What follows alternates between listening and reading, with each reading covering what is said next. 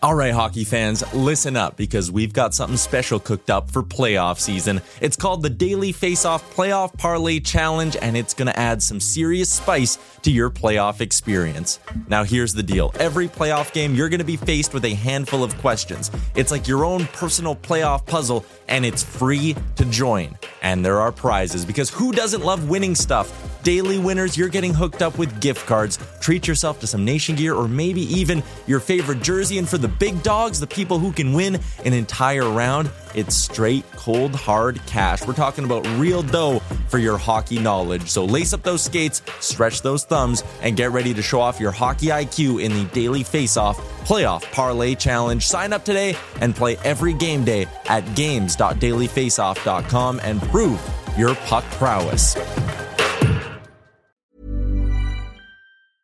I'm Sandra, and I'm just the professional your small business was looking for. But you didn't hire me because you didn't use LinkedIn jobs. LinkedIn has professionals you can't find anywhere else, including those who aren't actively looking for a new job but might be open to the perfect role, like me.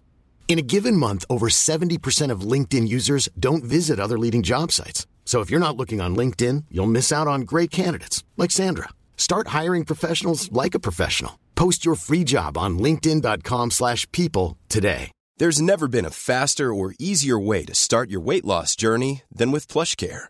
PlushCare accepts most insurance plans and gives you online access to board-certified physicians who can prescribe FDA-approved weight loss medications like Wegovy and Zepbound for those who qualify. Take charge of your health and speak with a board-certified physician about a weight loss plan that's right for you.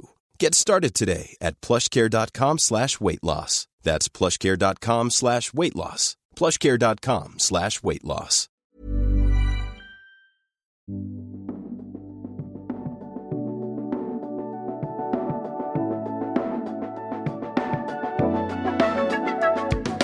Welcome to the DFO Rundown podcast with Frank Seravalli and Jason Gregor on dailyfaceoff.com.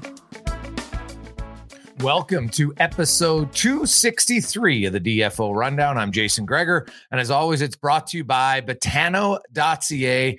Get in the game, 19 plus. Please play responsibly. You have a host of games leading up right until the Christmas break this week. Also, a huge one in the NFL tonight. For many of you fantasy owners, you're like, oh, might make or break you for it. So uh, good luck if that's you. Uh, get in on it. Uh, the Eagles again on a big game against the Seahawks as we uh, welcome in Frank Seravalli, uh, sporting his uh, Eagles hoodie. Frank, how you doing? Is uh, Jalen Hurts? Uh, he flies across the country in his own plane. I'm guessing he's playing. Yeah, I don't think you fly six hours on a private jet for no reason. I would imagine that they're gearing up for him to play. And by the way, how about them Cowboys? Whew, that was a tough one. It's uh, man, it is wide open in uh, in NFC. And I would say the NFL season. I don't know if if you guys are. Uh, I know Tyler is. If you're in fantasy football leagues or not, but in our fantasy league, the number one seeds in both uh, divisions got taken down in round one. They both Wow. lost to the number four in the other ones. And I think honestly, that's how it could be in the NFL this year. There's could be some blowouts. We've seen teams at the top dominate and boom, they're done. And you know, in the NHL, we're uh, we're starting to see a little bit of separation from some teams. There's still a glut at the uh, at the bottom for the wild card. And I do want to start, Frank, with with a player we haven't really talked about a whole bunch this year on the pod, but Nathan MacKinnon is absolutely on fire right now. He's got a 15 game uh, scoring streak going. He's up to uh, 47 points. He's within five points of Nikita Kucherov. He's had an incredible year. And we talked about him a little bit last week on Daily Face Off Live after he basically put Jeff Skinner into the second row of Ball Arena. What a thunderous, unbelievable hit that was. I'm not sure if you saw it, but he's he's really a unique player in today's game, his own skill set. The the force of nature that he is, it's it's like getting hit with a ton of bricks. But he's like that with the puck, charging up the ice. He's got speed. He's like that in front of the net. There's no fear. And the way that he's played this year, the way that his career has come together, we talked about this too. He's among active players, like one of the fastest to get to 800 points, which he hit last week. And if you consider the group of company that he's in, and if you consider the way that his career started with a couple I don't want to say meandering seasons for a number one overall pick, but 60, 40, 60 points again. Like to get to a level that he's gotten to and sustain it for the last number of years. I mean, there's very few players in the league that are more impressive than Nathan MacKinnon. Oh, he is. Uh, he's not when he gets rolling, man. It's a. Uh, it's hard to stop him. And what's interesting is he's got 27 points in his 15 game point streak. And uh, he's made up two points on Kucherov in that time, right? Because Kucherov has 25 in the 14 games since uh, November 20th. The, the race for the top, it's uh, when you want to make up ground on guys, it takes a while uh, to do. Now, McDavid has 28 points in 12 games uh, uh, since MacKinnon played 15. So it's close. It's going to be uh, an interesting race. MacKinnon, Kucherov. Uh, I put McDavid. I think uh, he's obviously going to be in that conversation. And, but, you know, un- hold, unlike hold last year where there wasn't really a race, I think this year's the race for the Hart, Ro- Art Ross is going to be quite spectacular to watch. What's going to be better, the race for the Art Ross or the race for the Hart? It's a good question. Um, yeah, the Hart, you know, Kucherov, MacKinnon, you know, McDavid will probably be in the conversation. You know, William Nylander in Toronto, you know, some would say uh, Auston Matthews, but I'd argue that Nylander might be their, their most valuable player on that team. He's definitely being their most consistent forward, stop, uh, you know, start to finish in Toronto. Uh, Pastrnak, uh, the Vancouver guys might cancel each other out, uh, to be honest. So, um, is the there Toronto guys might as well? Yeah, they might. Yeah. I was just, I just finally found that MacKinnon stat. So he got to 800 points faster than Stamkos and Kane. And those two guys were shot out of a cannon the first couple years of their career. And he still beat them to 800 points. That's crazy. Yeah. And hey, Nathan MacKinnon has been, and I think he had three years of 50 points. I think it was. So it was uh, 63, 38, 52, and 53. So oh, he had four. four years and since since that time, and now MacKinnon leads the league this year in assists. He has 600 points in his 600 on the dot in his last 440 games. So he's 160 points over a point per game. That's yeah. a wild stat. He has almost he almost has an assist per game in that span. 377 points, eh, 377 assists in 440 games. Well, the thing about MacKinnon that like is just outside of McDavid, I don't think there's any other player, and and they're different in how they're totally fast, different, right? They're different in how they're fast. Like in a straight up race, man, I, it would be close. I, I, honestly don't know, especially with the puck on their stick. That's what to me is impressive about most of them. But MacKinnon is more of like that power beast. He just he skates through guys uh, at times, and he looks so powerful. And he gets the crossovers going, and all of a sudden, it's just just like he explodes. And it's not so much where it's like he's shot out of a cannon. It's just like it, it builds speed, and once he gets up to you, you're like, oh my god, like no one stops him. He's so powerful. It's he's he's definitely for me like when there's certain players I want to watch, he's up there. Um, you know, Cale Makar is up there. Like Jack Hughes right now is a player that uh, when he's on, I want to watch. Like there's just some guys where there's certain things they do that are like, oh, this is must must watch TV, and MacKinnon's definitely one of them. No doubt. I look at who would be your leader right now in the Hart. It's a hard balance between where the team is in the standings. Like, like so that's the tough part about this current question. Like the Lightning are out of a playoff spot. I have a pretty hard time saying Kucherov is the MVP of the league. Yeah, valid point. Um, the Leafs have kind of accumulated points. By the way, um, the Rangers, like I, I'd be giving Panarin a long look, and how ridiculously consistent he's been. He has a point in every single Rangers home game so far this season. Hmm. It got what has it got? 42 points on the year? 42 and 39. Or sorry, yeah. 42 in 29. 16 goals. So he's on track for a career high in goals. He's going to smash it. Hey, another guy, David Pastrnak. See, I'd have right now today, I would probably have William Nylander in my top five for sure. I think he's been really Toronto. Everybody knows what their weakness is right? Yet uh, they just keep winning games. They find ways to win games that absolutely obliterated the Pittsburgh Penguins. Yeah, we'll talk. Let's talk about that in a second. Let's Yeah. finish off our our third of the way through Hart ballot. So I'd probably go MacKinnon one, Pastrnak. No, MacKinnon one, Panarin two, Pastrnak three. But I got to tell you, the longer this goes on, and when you when you look at how drastic the turnaround has been for the Oilers in the standings, I have a hard time counting out McDavid from winning the whole thing.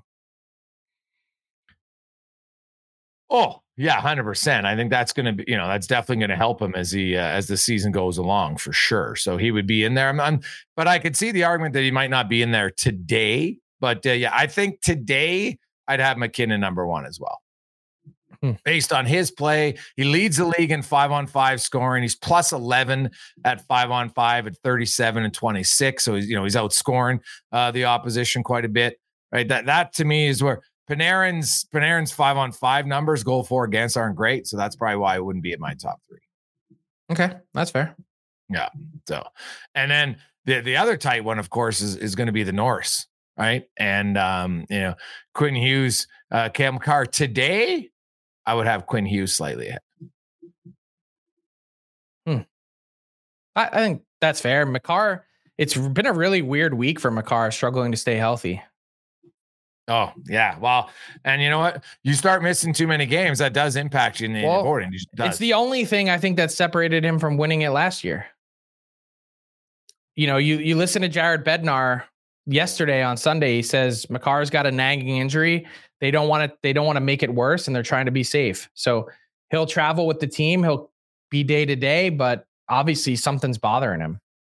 Yeah, like the, the big thing, the reason why I have Hughes right now is Hughes is 36 and 18 at five on five. He's been on the ice for fewer goals against than uh, Makar, despite playing way more minutes than Makar. Playing all at five on five, he's played 150 more minutes than Cale Makar and has been on for two fewer goals against. And he's been on for uh, 10 more goals for. So that's why I would have Quinn Hughes today ahead of Cale Makar. Hmm. But it's going to, you know, it's a fascinating race. It's, you know, it's interesting. Could you have two teammates from the same team in the final three for the Norris? Because uh, Filip Hronek has had a great year. Yeah, he has. I I think he can keep it going, but I'd be surprised if you had two defensemen from the same team. no, no, I know, but you could make you could make an argument that you could, right? Yep, like that guy's been 100%. unreal. Yeah, he's been unreal.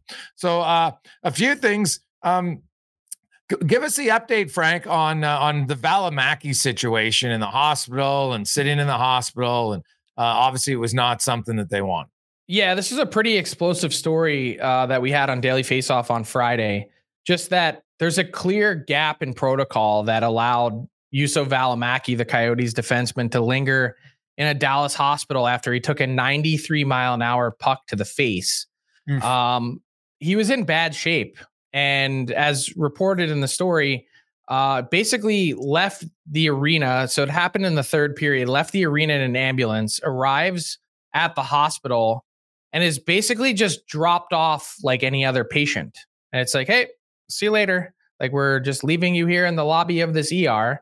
And and lucky for him, he had his wife who just happened to be at the road game, and also a member of the uh, Coyote staff, Devin McConnell, who was left behind as the team continued on to Columbus after the game. And he was initially told by the hospital, "Hey, um, like we see you." You know, they gave him a CT scan and they said you definitely need surgery, but we're not going to be able to do it here. We're focusing on, you know, more acute trauma that's coming in the door, such as gunshot victims, and we can't do anything. So you got to go back to the hotel and sleep it off. Well, it turns out that the internal bleeding eh, was so, I guess, prevalent in his mouth that doctors later told him that if he had gone back to the hotel and slept it off, as the hospital said, there's a chance that he could have asphyxiated on his own blood. So the tough part for Valimaki was he had to get the NHLPA involved. His wife is obviously advocating for his care. Like, no, you got to see this guy. You got to get him help. And the injury happened around nine. They didn't even clean it up, like, didn't even clean his face or his mouth until after one in the morning. And then finally put in 55 stitches so that he could at least get some measure of comfort that night to close the wound and stop the bleeding at 2 a.m. And so the response that I saw from a lot of people on social media was, oh, just welcome to the US healthcare system, buddy. This is how it works here. You're just like anyone else, get in line. And my response to that would be one, that's not how any other league, I don't think, would allow their players to be treated. Do you think NFL players that have a severe issue or a facial injury are sitting and waiting in NF in, in uh, hospital lobbies? No, I don't think NBA or Major League Baseball guys are getting treated like that either. And so that's the big question from players over the last month since his injury was would our counterparts be treated the same? So they're asking for essentially, uh, and and the league, the NHL, and the NHLPA are investigating this. Why, where was the breakdown in protocol? Because most NHL teams do not travel with their own doctor. So the Coyotes don't have their own doctor on the road, and he's sort of in the care of Dallas Stars doctors. That why didn't they push the envelope with the hospital to make sure that he was either taken care of or that someone from the Stars staff came in and did that surgery themselves? Um, all fair questions to ask. And so um, I think part of the reason for the story is, from my perspective, one, um, it, it sheds some light behind the curtain of what these guys go through. And two, I think we ask a lot of these players, um, not not as media, but fans in general, um, to play and what they go through, that they should be at least given a proper level of care on the back end of that to ensure that they're not put in those types of situations. Well, there's no question about that, right? I, I, I think you know two things can happen simultaneously. The, the, this is obviously a breach in protocol that they have to figure out, and then you have to look and say, what if Valimaki was average Joe and the hospital sends him home and he asphyxiates? You know, his his life is no yeah. more valuable, right? So to me, it's the bigger issue here is why were they told to go home and try to sleep it off? Like that, that to me is the the biggest part. Say, hey, who is the person at the hospital that gave out that genius advice? Well, but here's the other part of it is that as far as anyone can tell to this point, there actually is no violation of protocol. The Stars did what they were supposed to do. They evaluated him in the arena, put him in the ambulance, and at that point, he sort of leaves Stars care and goes into the care of the hospital. The Coyotes did their part because they left someone behind to help advocate and make sure that Valimaki gets the care that he needs, but that person isn't a doctor. And so as far as anyone can tell, there is no violation. There's nothing wrong. Nothing happened according to their protocol that would say this situation was broken. But my answer to that would be if the protocol wasn't technically broken, then that means that the protocol itself is broken. That's that's my thought. Yeah, and that's fair. And I, I, guess the question will become, and this is a bigger one, where is it like is is the health of a professional athlete more important than people that are, you know, being shot and gunshot and they don't have time to get treated, right? Like that. So to me, could they have done a better job maybe to have him temporarily comfortable until they can get him to surgery? That's probably valid, right? Like I I would I would assume the hospital might say but then you're hey, taking him to the like what I'm saying is you're taking him to the wrong hospital then. Okay, you're like you, something is wrong yes. here. If if you are so stacked up with other stuff, like then he's got to go somewhere else to a then, private facility, right? That that's uh, and yeah. that's really the name of the game. NFL, NBA, Major League Baseball guys aren't dropped off at regular hospitals. They just aren't, mm-hmm. and left to fend for themselves. Yeah, that's just that's not fair. how it works. And so, should professional athletes get better care and treatment? I mean, we're asking them to, as as we saw in the case uh, in England this season, we're asking them to put their lives on the line for our entertainment. They deserve better. Well, I'd have no problem for it. It would seem now I'm no medical specialist, but it would seem you know there, there's going to be private facilities in all the major markets, right? So come up with a, a, plan now that looks and says, okay, these are the facilities we use when you know it doesn't matter if you're Arizona, Tampa, Florida. When you're in Dallas and you have an injury, then you go to this place, and if you're in Arizona, you go here. If you're in Edmonton, you go here, right? Like that. That would seem to be the first step, I would think. Yeah, I, am all I'm saying is, as the league and the PA, and I don't know what the answer is, as the league and PA investigate it, the point was to bring this to light and to say, hey, this is a problem that a bunch of people are unhappy with. The Coyotes players, they're furious. They want answers. The yeah. NHLPA executive board, they want to know what's going on here.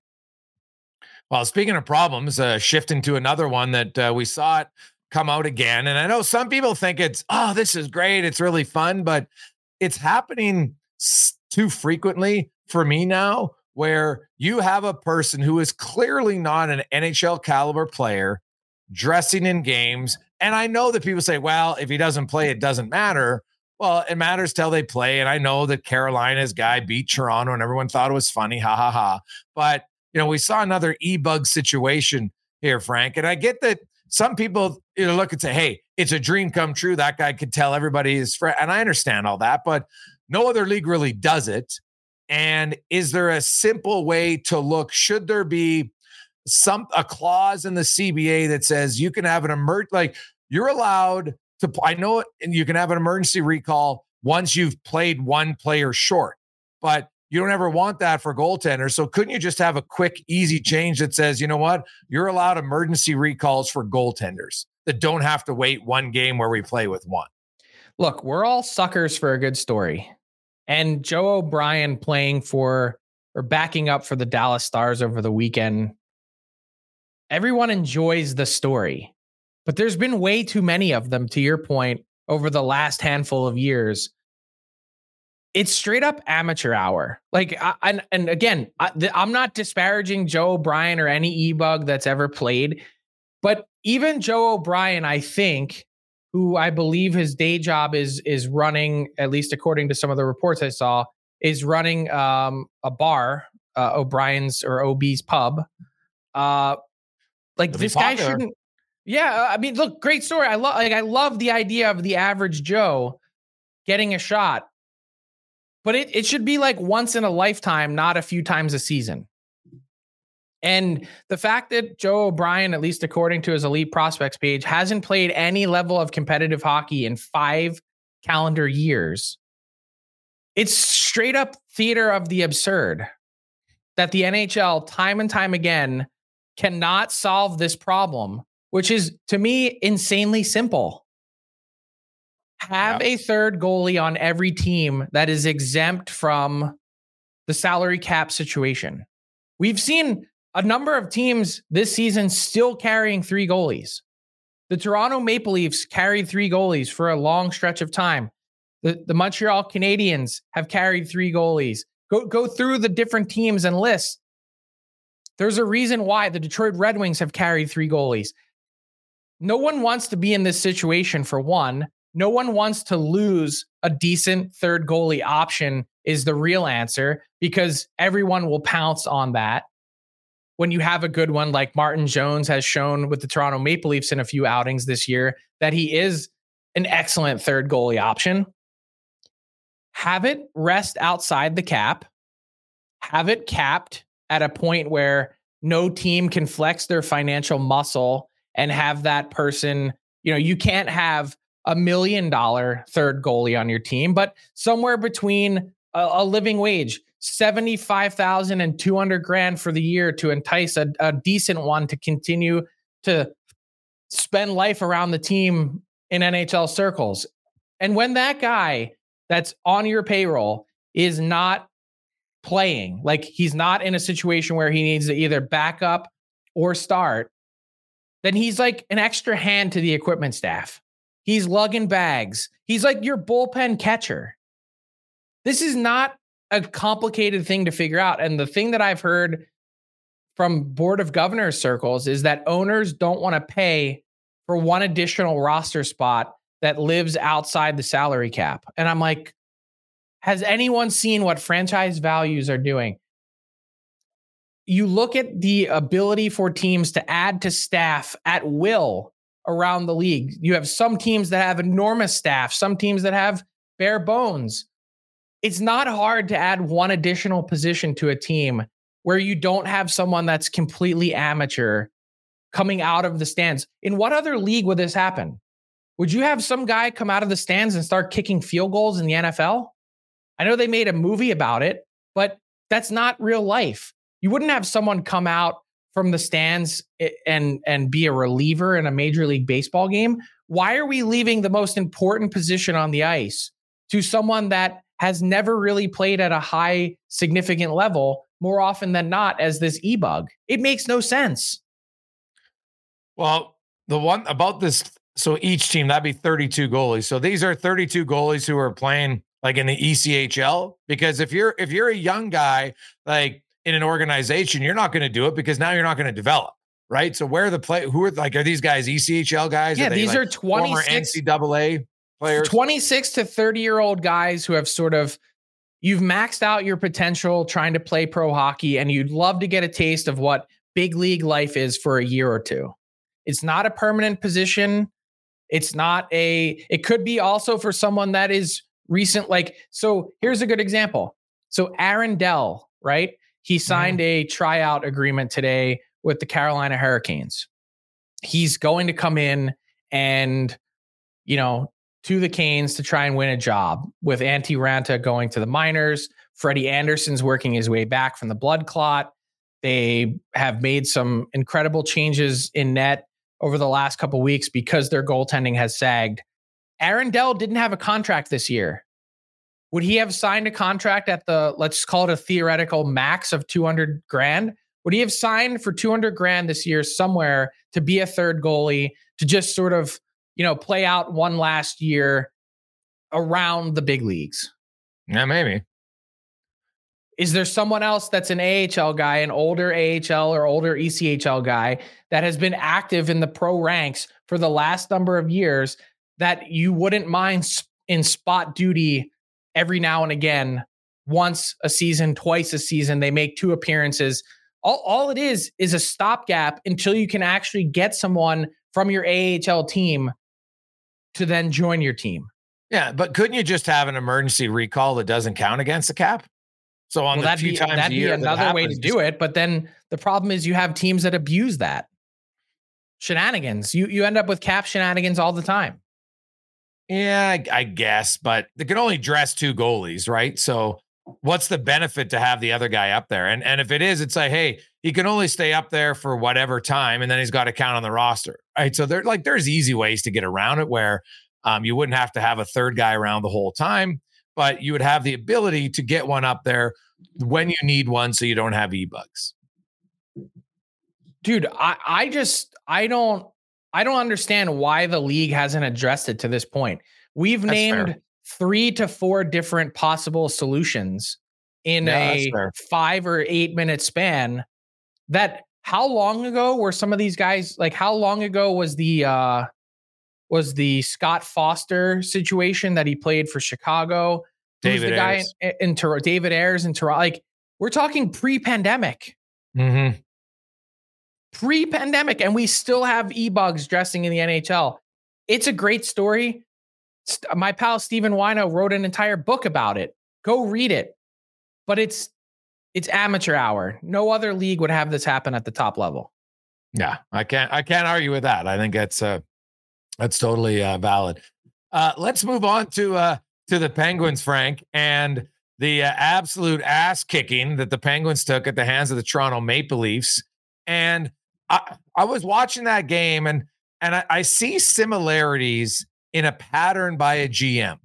I felt Dubas, you know, and both times it involves $11 million player that wasn't wasn't necessarily what they exactly needed. I don't think Toronto needed John Tavares the year they signed him as a free agent. I said at the time, and, and I still believe it. It's not that he's a good player, just scored a thousand points, a very good player. Was Erik Karlsson really what Pittsburgh needed again to, to pay 11 million when you had other areas uh, of weakness? Do you? It's a different team because they're older in Pittsburgh, but to me, it's the same ill-advised big game hunting. Hmm. By the way, just as an aside before we get to this GM part, did this thumping in Toronto raise any red flags for you about the Penguins? Like, there's always extra juice on the line when you have someone that means something to you or your organization going into one of their former homes. And especially with the way, like, I personally, it's amazing to me for being such a big media market. And I know that Kyle Dubas was the focus and storyline heading into the weekend. But it's amazing to me how we've never really talked about and really dug into the details of how he was punted from the Toronto Maple Leafs front office. Like he tried to strong arm the president of the team and wrestle control and found himself kicked out onto the sidewalk. And yet we don't really talk about that.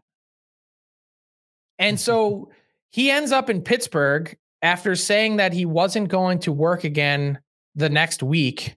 You won't see me working for another team the next week. And lo and behold, the day that they're announcing Brad Treliving, he lands in Pittsburgh. So you have all that play out and this like sort of sideshow that no one ever really seems to reference. Like there was legitimate animosity there. Oh yeah. And so he goes into Toronto and the players are not dumb. They know all this. And they roll over and get waxed 7 nothing. Does that not tell you anything about the makeup of the Penguins? Or is it just one night? Yeah, I think it's more just like I got Sidney Crosby. It's hard for me to think that, you know, there was any sort of um that to me I, I wouldn't go deeper than that. I you know, they they finally got their power play going. I thought they were going into Toronto with a lot of confidence, right? Like their power play had finally woken up and uh, they're coming in on two, a two game winning streak. Granted, not against any dominant teams by any stretch, but still, uh, I think it kind of shows more so.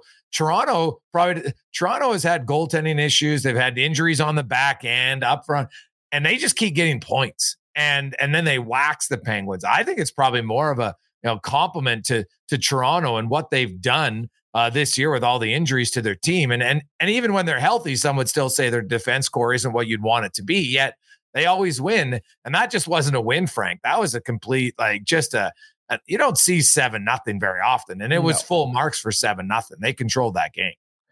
Yeah. And I think that's, I get the positive angle of it from Toronto. Milk, milk, squirt, squirt, continue to get points. All that's all that's the name of the game. When you get off to a good start in the NHL, no matter what's thrown at you, injuries, you're on your third goalie, you know, missing half your defense core, just keep milking points. You're going to be fine. And Toronto has done a really, really good job of that, despite whatever's been thrown at them. So I'm not knocking them at all, but I, I I'm just there's something about this Pittsburgh team that I just something's off, and I don't oh, know what fair. it is. Yeah, I, yeah. I, just, I think like, it's more than one game, though. Yeah, I think that might have been that might have been the poster and the spotlight to show what the issues are in Pittsburgh because they they had other games like that. They look where they are in the standings, right? Look where they are in the standings They're right now. Thirteenth place in the East. They're on track for eighty-two points. Montreal, they're, they're like they're Montreal's they're like, ahead of them. The Montreal is tied in points percentage, um, and Montreal has played one more game. So when you look at the Pens, like I, they're not like a little bit far back. They're on track for ten points back or 13 points back of the playoffs. Oh, yeah, they're not close. And how's it going to get better? Like, now what? So you've already traded your first round pick. Like, you're more or less out of capital. You've got a second, and you've got basically no cap space. I don't know. What do you do? Yeah, I, I don't know if they can. They might be better off to move some guys out if they could and try to get something for them. Well, maybe he, Kyle Dubas kind of hinted at that. That he he was going to give them a few weeks to figure out who they were, but I I I think they're going to have to consider that once they get to a certain point. Like, do you start with you maybe some of your more valuable pieces? Like, do you start with Jake Guentzel? Well, that that to me is the risky one, right? Because Jake Guentzel, amongst their best players, he's their youngest one by quite a bit. And so if you move him out, he gets you the most in he's return. Still 29. Yeah. Yeah, that's fair. But yeah, that's a risky one. You move him out. Um, I wouldn't Why is it risky? Like I, I would say that's the only guy that makes sense. Well, you move him out, but then are are you committing then to starting to try to rebuild? Aren't we just talking about the inevitable here? Maybe. But do they want to? like when you miss the playoffs two weeks in a row, or sorry, two years in a row? You're like you're not you're not close. Yeah. Well, I wonder, Frank, would uh well then you have the then it becomes a, a much bigger conversation to to say, okay, Sid, do you want to be here during the rebuild? We owe to and whatever you want. If you're good, you want to stay or you want to retire. Of course, we'll have Sidney Crosby retire as a Pittsburgh Penguin, obviously. But you have the conversation, say, hey, do you want to be part of a rebuild or do you want to move on? Because I'll tell you, Frank, if he says, eh, I might want to compete, that's the guy that has all the value. More than well, Jake course he does, still. but I'm I'm assuming that's not going to be an in-season conversation. I mean, you could But- be right. But here's the back end of it. Chris Letang, four more years. Oh yeah. Erik Karlsson, three more years. How? Well, those guys are, yeah, those aren't the ones you're moving. It's Crosby. Uh, Malkin has two years after this year. Guentzel. Yeah, like, you know, obviously they try to get rid of Jeff Carter. I'm not sure anybody's taking him. So No. it is going to be fascinating to watch what Pittsburgh does, man. But to me, if they if they trade Guentzel, then I think it is the it's the beginning of the end. And he's not the main guy there, of course. But and if Sidney Crosby, but the thing we're proving here, even with Sidney Crosby on your team, you could miss the playoffs three years in a row if you don't have a good supporting Two, cast. yeah, two. It would be two years in a row. Uh, Crosby and yeah, and Malkin both healthy. yeah, yeah. That's, a good. that's the scariest point is part. the health. Yes. Yep. So, yeah, and you wonder, like, you know, Penguins fans, they have uh, they have had a great run. There's you can't argue it. They got you know what they had some lean years between Lemieux and Crosby, but trust me, you would cha- you would cha- take that all day long. If someone says, hey, you know what, we're gonna stink, we're gonna have some top picks, but then we're gonna get Crosby, and then we're gonna get win three cups, you know, over the next decade. Yeah, you take that all day long. And they were competitive lots of those other years that they didn't win. They were in the playoffs, what they 14 years in a row until they missed, I think, last year. So you uh or 15 even. So I By look the at time uh, it's all said and done, by the time they really begin tearing it down, it's going to be two two full decades of being one of the best teams in the league yeah, and But- three cups. yeah. Lots Well, of drama really along good. the way. Uh, But- oh, you have to have some for sure. I mean, but- you've had a lot of coaches in and out, uh, a few GMs in and out, um, an ownership change. There's been a lot that's happened over these last two decades in Pitt, a new arena. Um, but it's hard to argue with the success that they've had. It's just that I say this all the time Father Time remains undefeated. Like you cannot outrun it. And the Penguins have done a really good job trying to for a long time but it sure feels to me like as well as Sidney Crosby's played, he can't just strong arm them into the playoffs.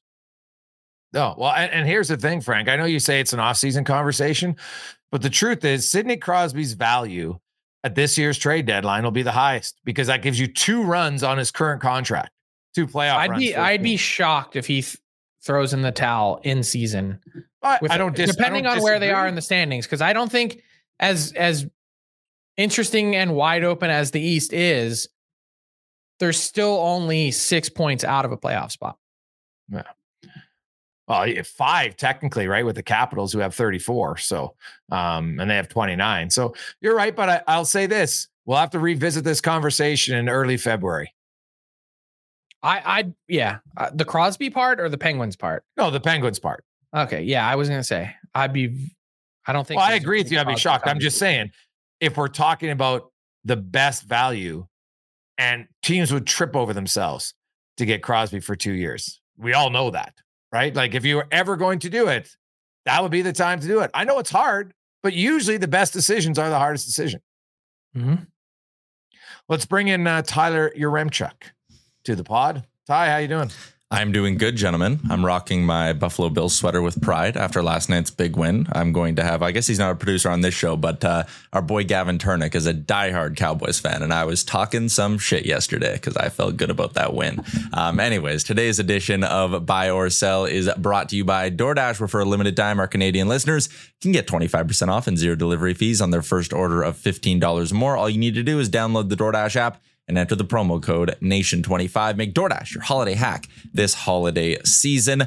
A lot of talk over the weekend about a potential goalie trade and how the market's kind of developing there. We obviously had Carolina put Antti Raanta on waivers. The roster freeze comes December 20th at midnight. We will see a goalie traded before the freeze. Frank, buy or sell? Mm, I'll buy. I think the one team I'm looking at are the Kings. I Pheonix mm. Copley's really struggled this year, and I don't think they trust David Rittich. So that'd be the one team I, I could see making a move in net. Hmm. Yeah, I'm selling. I, I don't see it. Uh, we're talking Wednesday night at midnight, so I don't. Uh, I don't see it happening. But I do think there's going to be some activity uh, in early January. There's lots of teams. I think we, you know, Carolina's obviously looking at Edmonton. It's been uh, uh, discussed it a long time. They're in a really hard spot. I don't know how the hell you convince a team to take Jack Campbell unless you back up the truck uh, to do it. And you know, LA as a backup is an interesting one. There's lots of teams that would like to upgrade their uh, goalie position, which is uh, just shows you how difficult it is to find two solid goalies. Yeah, so it's actually uh, Tuesday night, by the way. It's 11:59 p.m. local time on Tuesday the 19th. Oh, it's the 19th. Oh, and it runs uh it ran it runs through 12:01 a.m. on December 28th. Oh, wow, then no chance. That would make sense because the the article I read said it started at midnight on the 20th, but I guess that is technically the 20th midnight on Tuesday. Correct. Yes. Uh, well, now I've mm-hmm. confused myself, so I'll move on. Uh, all right. When you think back to the start of the season and preseason expectations and things like that, the idea that both the Canes and Devils are kind of struggling the way they are, it's very surprising. I'm going to say one of the Canes or Devils misses the playoffs this year. You buying or selling, Jay? I will sell. I uh, I still think that they're they're both going to find a way to get in. Carolina's actually in a playoff spot, yep. and New Jersey with games in hand um, is just slightly uh, right there. Washington, just Washington, Detroit. I, I don't have uh, have that much faith in that, that they're going to get there. I still think uh, Carolina and New Jersey actually could end up being uh, two three in their own division because they're uh, they're what four points back of the Flyers and three back of the Islanders mm-hmm. Uh, are Two. the Devils. Yeah. So, um, so no, I think the uh, the Devils will will uh will get in uh, as will the Hurricanes. But uh, as I said at the start of the year, I didn't have the Devils as one of my legit cup contenders, and people scoffed me. I just I, I you don't win with that much youth on defense, and I just think they got too many small forwards. Uh, I will sell as well. I think both teams get in. I think what's been most surprising for me watching the Devils is really how they play down to their competition. Like they've got some bad losses this year, getting smacked by the Ducks no bueno. Having the Sharks get their first road win against you, no bueno. So I, I that part is alarming. And I, I, look at the the Devils and I go, okay, but they're seven and three in their last ten. Like, how bad has it really been? The answer is not that bad, but they've shown a certainly a lack of maturity in addition to the injury issues that they've had. So that part is interesting. And and the Canes, like they haven't really played well for any chunk of this season. They're three, four, and three in their last 10, and somehow they've climbed now back into a playoff spot. It's bananas. Yeah, it's uh it's been something. All right, third one I got for you. We will head out west where the Winnipeg Jets, they just keep on humming along. Two game winning streak, couple of impressive wins in there. I'm going to go ahead and say Kevin Cheveldayoff will be an aggressive buyer and move his first round pick before the deadline this year. Buy or sell, Frank? Come back. Have Jay answer that first. I want to look something up first. Okay. Ooh, that's a really good question. The the Jets trying to think when was the last time they moved to first.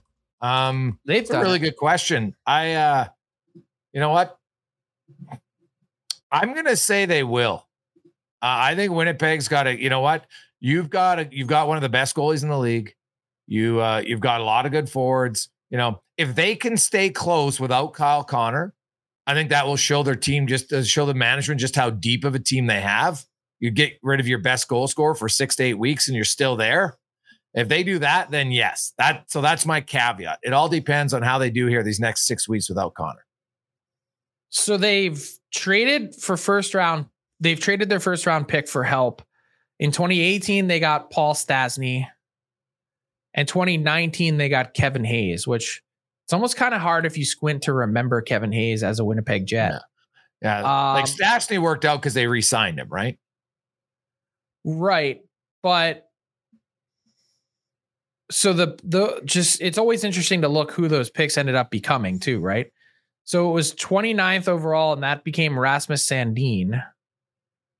And in 2019 for Kevin Hayes, it ended up being Vili Heinola. Now, more recently, they've gotten first round picks from other teams. Yes. They got a first for Jacob Trouba in 2019, uh, meaning they got their pick back. That's how it ended up being Heinola. And they got a first for Andrew Copp when they sold off uh, in 2022. I'm going to say you're asking me if I think Kevin Cheveldayoff will trade his first round pick. I'm going to say no. I am selling. All right. All right. I think he'll continue to make moves, but I think if anything, what we've seen from the Jets, at least over the last couple deadlines, is that they feel like they can find pretty good fits without having to give up a first. I think Namestnikov is a great example. Uh, he's fit. Nino Niederreiter has fit. They didn't have to give up first, and they still found a way to improve their team. Yeah, the only way they give up a first is if it's a guy with term, though. I'll say that. I don't ever think they're giving up for a pure rental. Yep, that's probably fair as well. But the Jets are looking good right now. Uh, that is a wrap on this week's edition of Buy or Sell. Everything you need to throw that big holiday party, you can get it delivered right to your door with DoorDash. Mom deserves the best, and there's no better place to shop for Mother's Day than Whole Foods Market. They're your destination for unbeatable savings, from premium gifts to show-stopping flowers and irresistible desserts. Start by saving 33% with Prime on all body care and candles. Then get a 15-stem bunch of tulips for just $9.99 each with Prime. Round out Mom's menu with festive rosé, irresistible berry chantilly cake, and more special treats. Come celebrate Mother's Day at Whole Foods Market. I'm Sandra, and I'm just the professional your small business was looking for. But you didn't hire me because you didn't use LinkedIn jobs. LinkedIn has professionals you can't find anywhere else, including those who aren't actively looking for a new job but might be open to the perfect role, like me.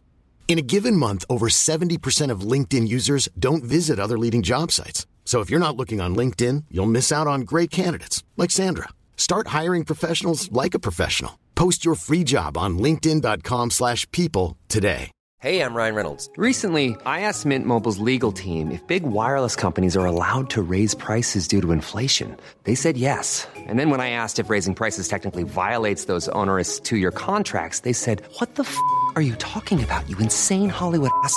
So to recap, we're cutting the price of Mint Unlimited from $30 a month to just $15 a month. Give it a try at mintmobile.com slash switch. $45 upfront for three months plus taxes and fees. Promo rate for new customers for limited time. Unlimited more than 40 gigabytes per month. Slows. Full terms at mintmobile.com.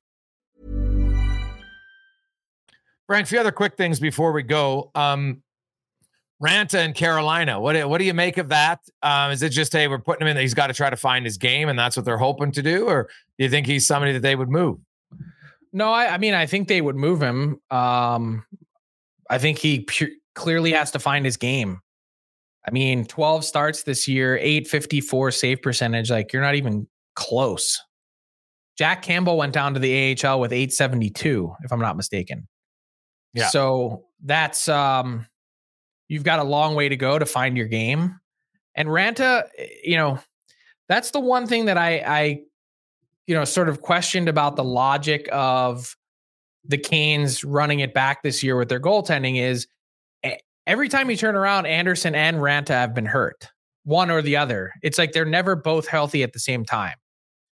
So then I, I was thinking, okay, well then they've got Kochetkov there, and that makes sense, and he can be their guy that kind of fills in.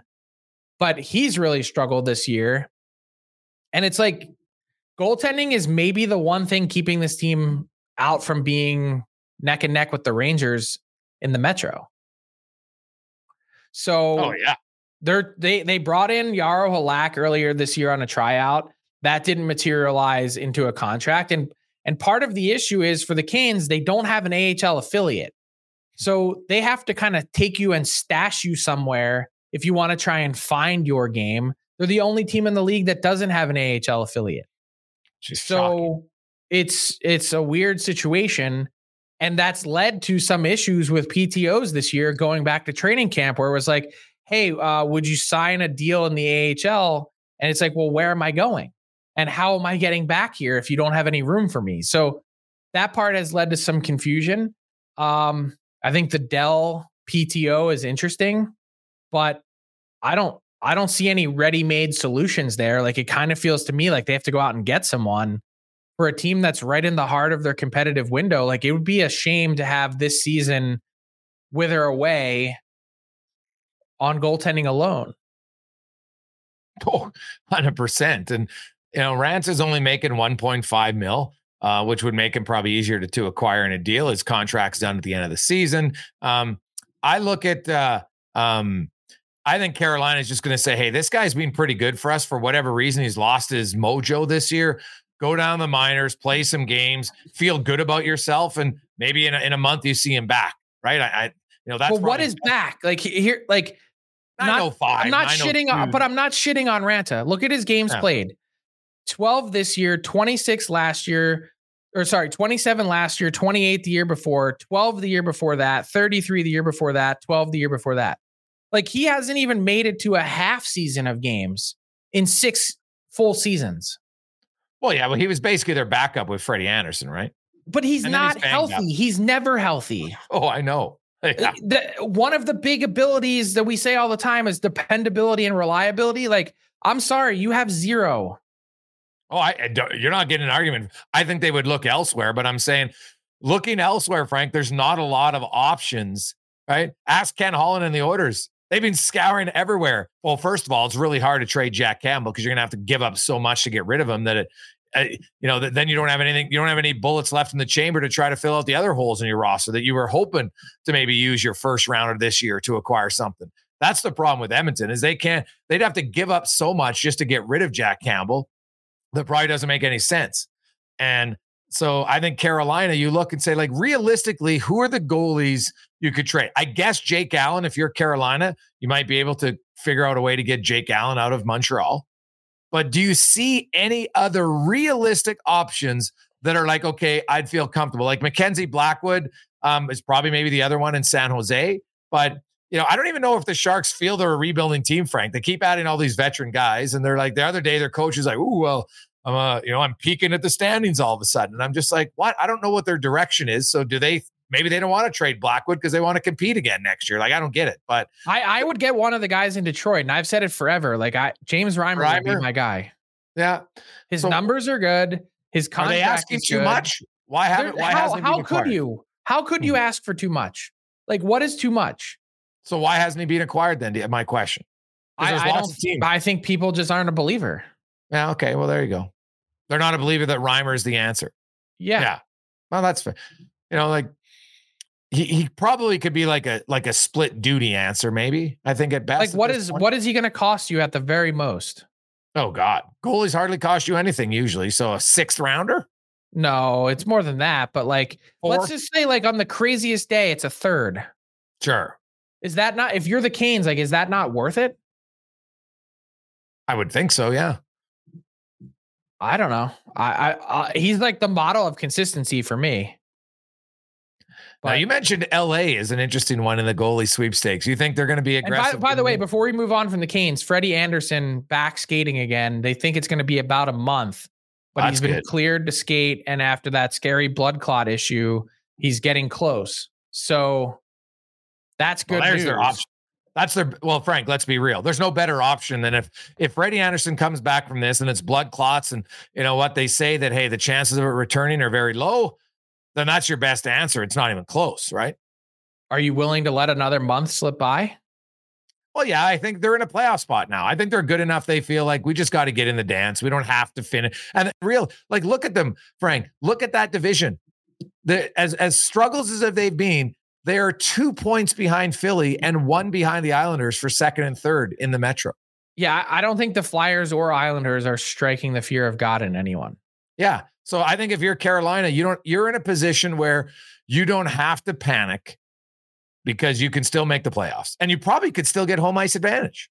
I I would still I would still want something to feel warm and snuggly at night. But that's just me. But isn't that Freddie Andersen's being on the ice now? Because if he's skating, that's obviously a good sign. Uh, I mean, let's but let's be real though. Like they got yeah, to the point too, this weekend. He's hurt all, often, but they got to this weekend where they called up Yaniv Perets. Yeah. Who played only exclusively in the ECHL this year. now, again, weird situation that they have that they only have an ECHL affiliate and not an AHL affiliate. So he probably would have been playing in the AHL for someone had they had their own team. Yeah, why don't they?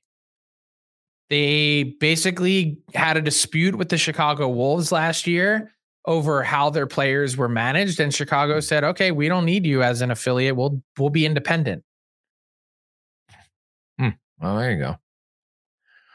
Now, here's the thing, Frank. If you look, and I also think like Kochkev's numbers actually lately have they've been trending in the right direction, right? Which I think is good for them. Kochetkov. Kochetkov, yeah. What did I say? Like his last few starts are 952, 962, 969. That's three starts in a row. Like he's trending in the right direction for sure. After a, a long stretch of being in the wilderness and not being able to make a save, he's only allowed three goals on his last, what's that? The 79 shots.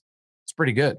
Yeah, it it's all it's it's fine. Uh, just are you willing to roll the dice? How how risky are you willing to be?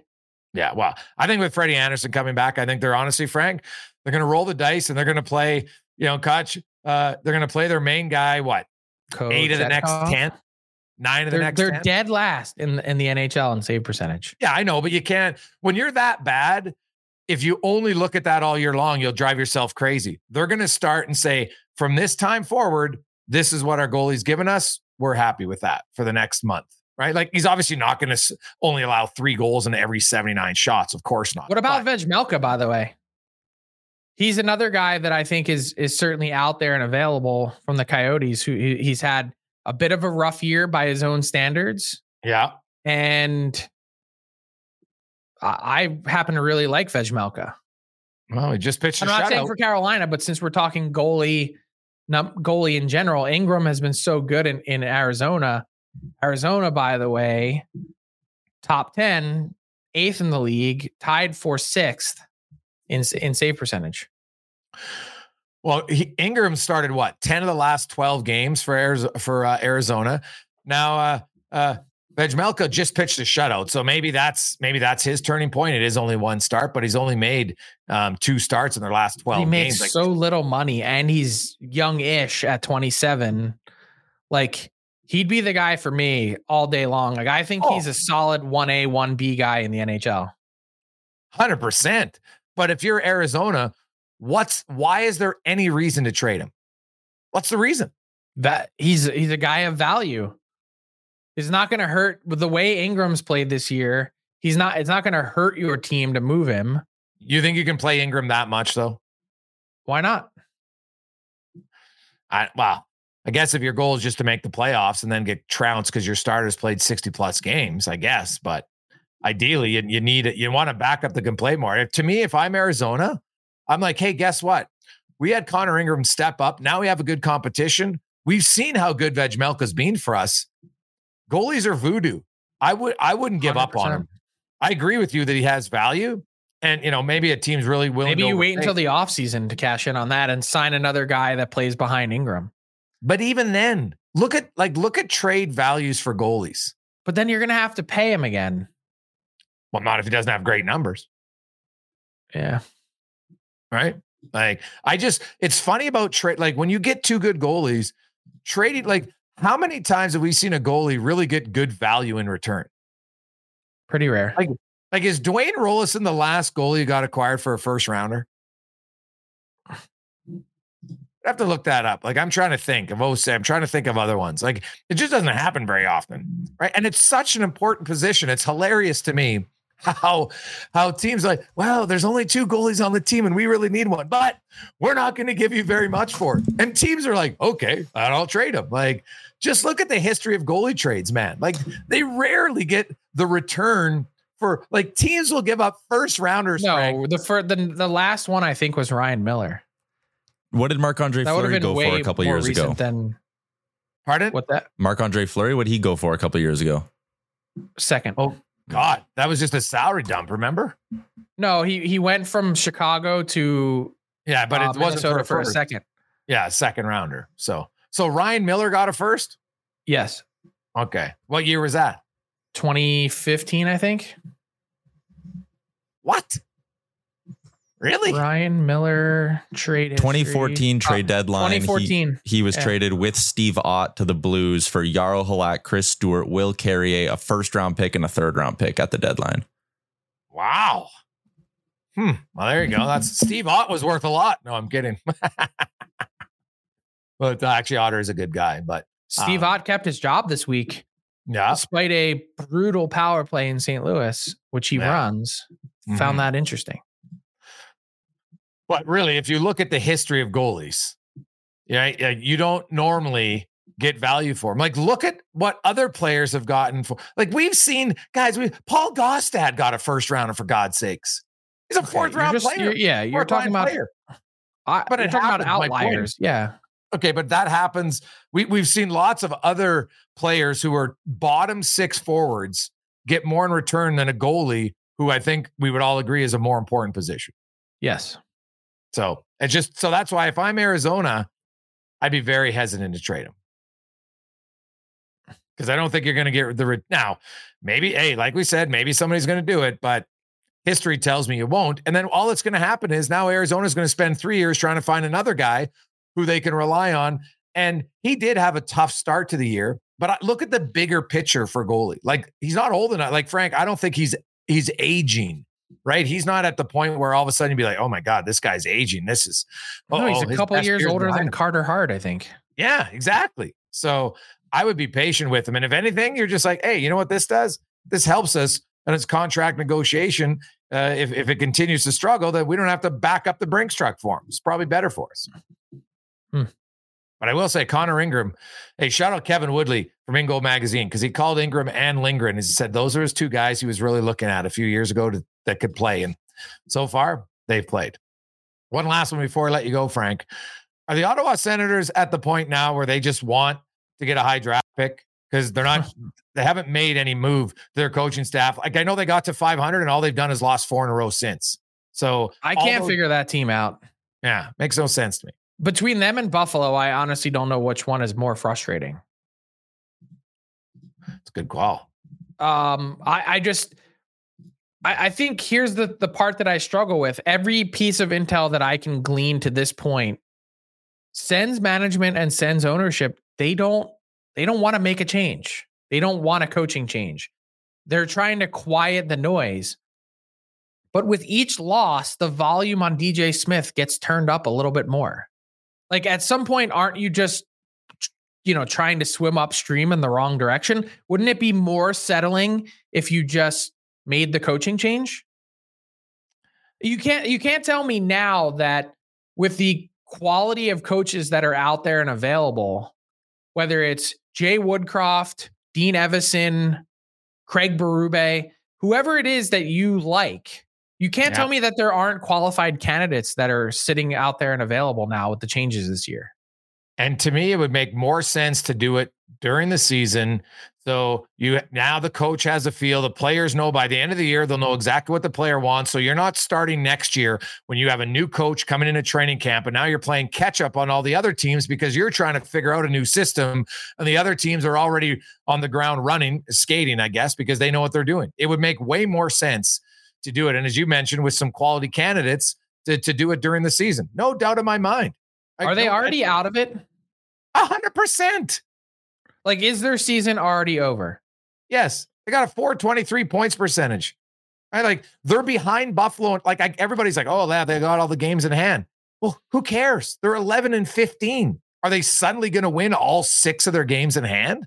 Like, no. They're they're 12 points But the, behind the other team, like the yeah, they And are the way, 12 Frank- behind Washington and Wash. They only have two games in two hand. games in hand. Exactly. No, I think Ottawa's done. They're it's a it's another disappointing because they they need a coach because clearly the one thing and and it's not we can argue if they have enough good players, but here's the thing. Their coaching staff has been unable to get Ottawa to improve defensively. That's been proven. The numbers don't lie. Look at their goals against. That's their issue. It's being their issue. It's not improving. So to me, it's insanity thinking that, wow, we'll just keep him here. And you know what? We want stability. Yeah. You want stability at being a loser. That's Well, what your uh, stability is. That's I thought Ian Mendes had a great column today in the Athletic because he basically said a lot of what we're saying, but in, in not in kinder terms, but he said we're now bordering on the point where you're confusing stability with complacency. yes. And I think that's a 100%. perfect way to phrase it. Yes, like it's. I think they've got a lot of good players in Ottawa, and I think there's they should not be this bad. I'm not saying they're a cup contender. I didn't have 'em- I didn't even have them as a playoff team this year. But what's their felt ex- like- uh, I I come back to this all the time. What's their excuse for being eight points back or whatever it is of the Montreal Canadiens? Yeah, fair point. There isn't one. And and there's I know there's six games in hand, but there's seven back of the Sabres who haven't been good in their own right. Yeah. And by the way, they still have a lower points percentage in the Sabres. So Correct. um, yeah, like it's I'm I'm perplexed. Like when I look at the most disappointing teams in the NHL, I think Ottawa's number one. and the Sabres are number 2 Yeah, probably. Followed by the Penguins. Mm-hmm. Frank, uh, have yourself a wonderful week as uh, we uh, the uh, trade deadline is uh, midnight on Tuesday, or I guess eleven fifty nine on Tuesday, however you want to word it. And we'll see. Probably not much, but uh, lots of interesting games for teams leading up to here. Uh, an interesting week. Uh, lots of teams. Some games I want to watch. And uh, Nathan MacKinnon, can he get to the twenty game mark? on Can I get streak? to can I get to day 2 on the daily faceoff survivor pool? That that's Ah. what's interesting. Now, people, if you want to go there, maybe you can help Frank. Maybe what you should do is you should go sign up uh, if you're not already there. Go to dailyfaceoff.com. Look at this, the Wendy Survivor Pool because there's all sorts of daily uh, great prizes you can get, uh, including Frank's uh, new fave, the uh, the French toast strips. Right, they have all those. But you can be a good teammate to Frank. Maybe tweet at him who you're Mhm. picking, and then he'll just piggyback off of your picks to try to get to Tuesday, Wednesday, maybe even Thursday. So uh, check it out. And by the way, it's community. If you haven't joined, join now. You can still win the grand prize. Get on a run. Get on a heater. I'm just I'm not I'm not loving any part of this today. The, like the the pick- picks this this this pool is like legitimately hard. Well, let me look at the picks for So. I, I so it's you got for, for this so this is today Monday the 18th. You can go Detroit over or under three and a half goals, Stars over 30 and a half shots, Mo Seider over two and a half. I don't like any of the shot props. I'm not a shot prop guy. So I'm never going to do that. Jared McCann to score a goal, Kirill Kaprizov to score a goal, Flames over 18 and a half hits, Montreal to beat Winnipeg, which I don't like, and Sidney Crosby under a half a point, so meaning held scoreless. I don't love that. I think I'm going to go with Sam Reinhart to get one assist. Oof. It's not like none of it's pretty. I don't love it. It's hard, hard as hell. Get in on the daily face-off survivor pool. Calgary over 18 and a half hits, buddy. Come on. Pick a home game. Their first. That's the one you say for a home game because they always get more hits at home. Most teams do. So Hmm. that's my little tip for the Okay. week on that one. Have a good week, Frank. We'll talk to you on Thursday. Thanks for listening to the DFO Rundown with Seravalli and Gregor. Keep it locked on dailyfaceoff.com and subscribe wherever you get your podcasts from to never miss an episode. Mom deserves the best, and there's no better place to shop for Mother's Day than Whole Foods Market. They're your destination for unbeatable savings, from premium gifts to show-stopping flowers and irresistible desserts. Start by saving 33% with Prime on all body care and candles. Then get a 15-stem bunch of tulips for just $9.99 each with Prime. Round out Mom's menu with festive rosé, irresistible berry chantilly cake, and more special treats. Come celebrate Mother's Day at Whole Foods Market. Even on a budget, quality is non-negotiable. That's why Quince is the place to score high-end essentials at 50 to 80% less than similar brands. Get your hands on buttery soft cashmere sweaters from just 60 bucks, Italian leather jackets, and so much more. And the best part about Quince, they exclusively partner with factories committed to safe, ethical, and responsible manufacturing. Elevate your style without the elevated price tag with Quince. Go to quince.com slash upgrade for free shipping and 365-day returns. Mom deserves the best, and there's no better place to shop for Mother's Day than Whole Foods Market. They're your destination for unbeatable savings, from premium gifts to show-stopping flowers and irresistible desserts. Start by saving 33% with Prime on all body care and candles. Then get a 15-stem bunch of tulips for just $9.99 each with Prime. Round out Mom's menu with festive rosé, irresistible berry chantilly cake, and more special treats. Come celebrate Mother's Day at Whole Foods Market. All right, hockey fans, listen up because we've got something special coming your way this playoff season. It's called the Daily Faceoff Playoff Parlay Challenge, and let me tell you, it's going to add some serious spice to your playoff experience. Now, here's the deal every playoff game day, you're going to be faced with four questions. It's like your own personal playoff puzzle. And here's a sneak peek into some of those questions we'll be firing your way. First up, you got to pick the winning team. That sounds simple, right?